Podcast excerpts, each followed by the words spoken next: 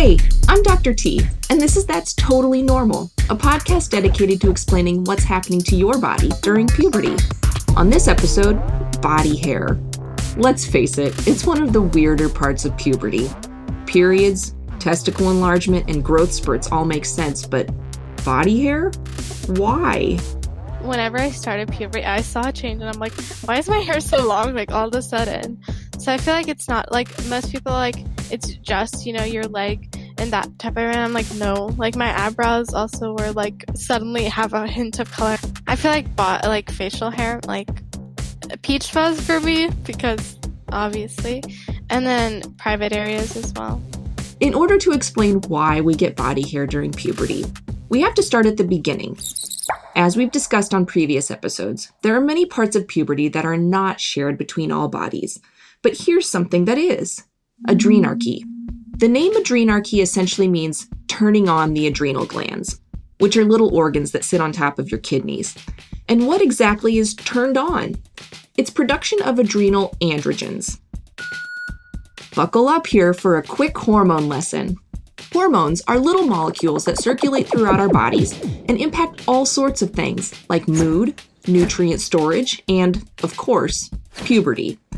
There are a few different classes of hormones, which we'll talk about in another episode, but the type of hormones that cause body hair are called androgens.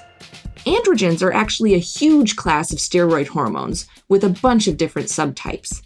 But for today's hair discussion, the subtypes to know about are the adrenal androgens, or the androgens that are released by the adrenal glands, and testosterone.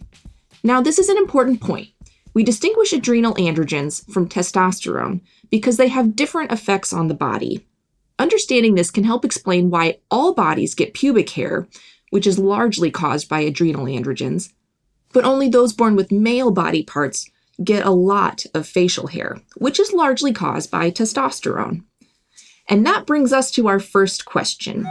Hello, I would like to ask you a question.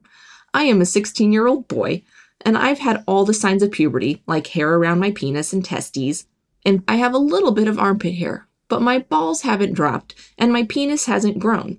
Any help? Let's answer this by jumping back to adrenarche.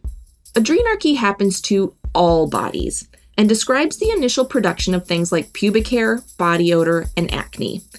And while adrenarche is technically considered to be a part of puberty, it's actually a totally separate signaling process from the other parts of puberty, like testicle enlargement, which is primarily run by testosterone, and periods, which are run by a whole bunch of hormones, including estrogen. For reasons we still don't quite understand, the adrenal glands generally ramp up production of androgens at a time that coincides with the other events of puberty.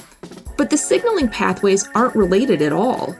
The whole point of this is that even though different sexes experience some different parts of puberty, we all have adrenal glands, and so we all go through adrenarche as a shared part of puberty.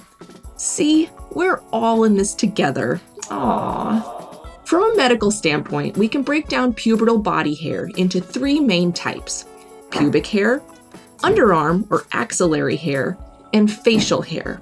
The three top contestants in the Is This Really Necessary? competition. Up first is pubic hair.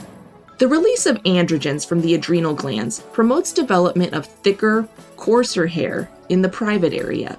For those with female body parts, pubic hair is primarily on the mons pubis, or the front of the pelvic bone, and around the edges of the vulva, while those with male body parts generally see pubic hair around the base of the penis and testicles. But, uh, why? I think it's like also the same reason that like nose hair, nobody talks about it, but exists for a reason. Um, it's mainly for our health. It's there to like keep all like bad stuff out, all dirt, etc. And I think like there's this huge stigma against it, but like it's there for a reason. There are some theories as to why hair has been preserved in the pubic region through evolution. First, it's been proposed that pubic hair protects the underlying skin from friction during intercourse. Second, in other parts of the body, like the ears and the nose, hair plays an important role in stopping bacteria and other pathogens from entering the body. It's thought that pubic hair may also have a similar role in the genital region, creating a kind of buffer zone that filters out big bad germs. So, whether you buy these theories or not, the fact remains that we all still have pubic hair. Which brings us to our next question How should we shave our sensitive area? I mean, do we have to shave the whole place or a part of it? Ah, the age old question to shave or not to shave. I'm going to tell you something right now that you need to remember. When it comes to issues relating to your body, whether it's the clothes you want to wear or consenting to a kiss, it is your choice. And body hair is no exception. No one, including doctors, should have an opinion on what you do with your pubic hair. So if you want to let things stay as they are, fantastic. And if you want to trim or shave, good for you.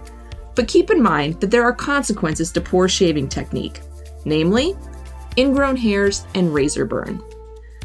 Ingrown hairs are essentially hair follicles that, instead of growing out of the skin, turn around and grow into the skin, coiling up on themselves and causing little nodules. With time, they generally open up and fix themselves, but this can take a long time. They can also become red and tender because of the localized inflammation. Remember, hair is not supposed to be in skin.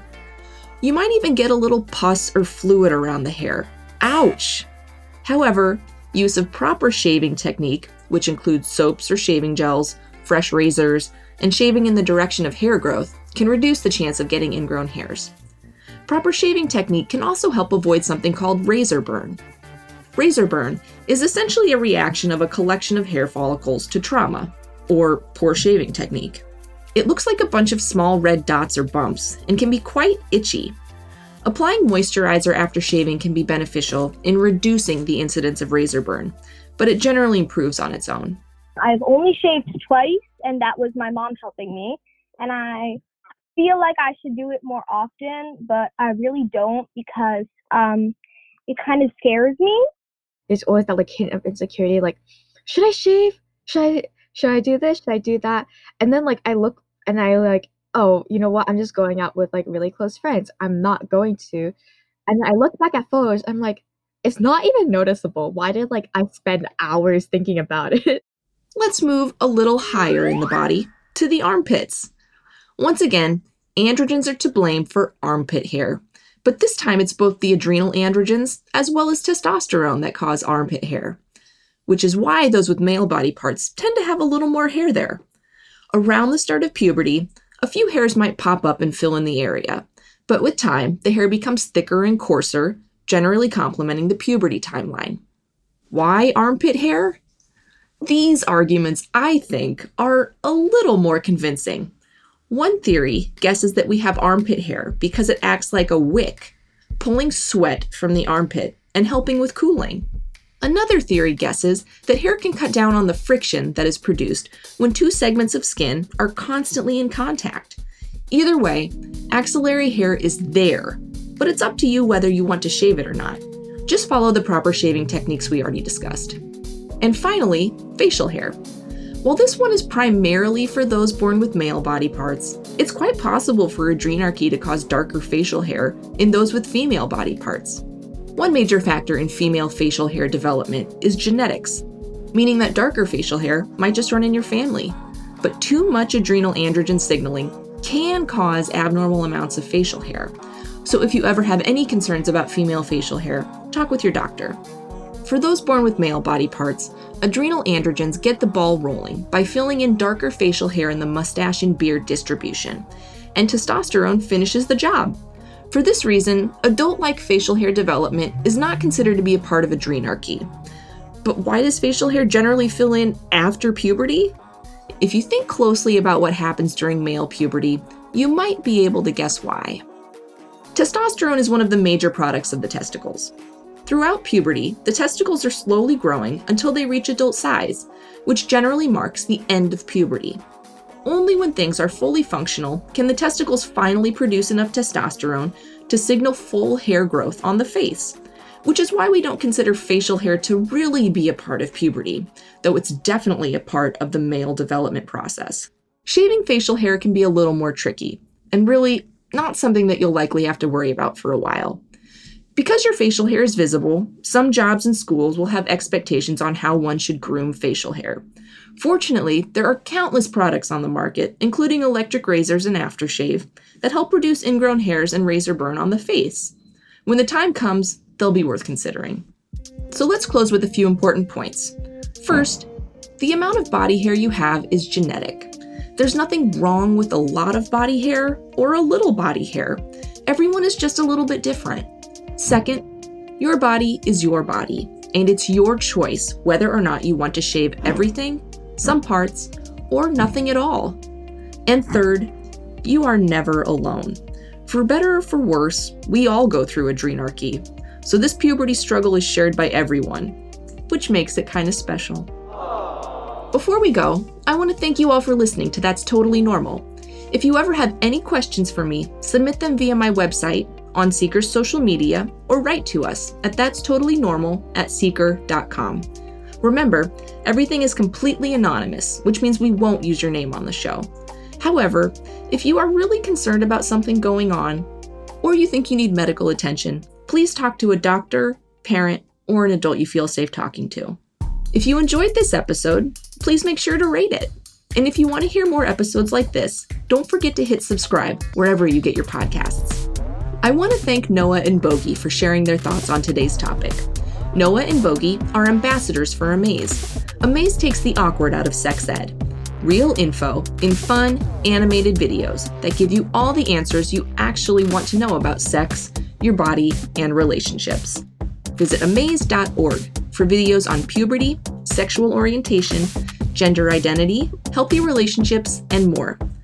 That's Totally Normal is a podcast created by Seeker and Tracks. The show is hosted and written by me, Dr. Tessa Commerce. Emily Feld is our producer. Caroline Roth, Brian Simagala, and Matt Morales are our Seeker producers.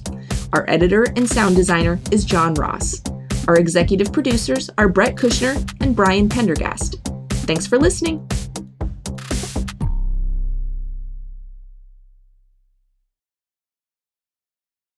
Support for tracks comes from the Corporation for Public Broadcasting. This is Tracks from PRX.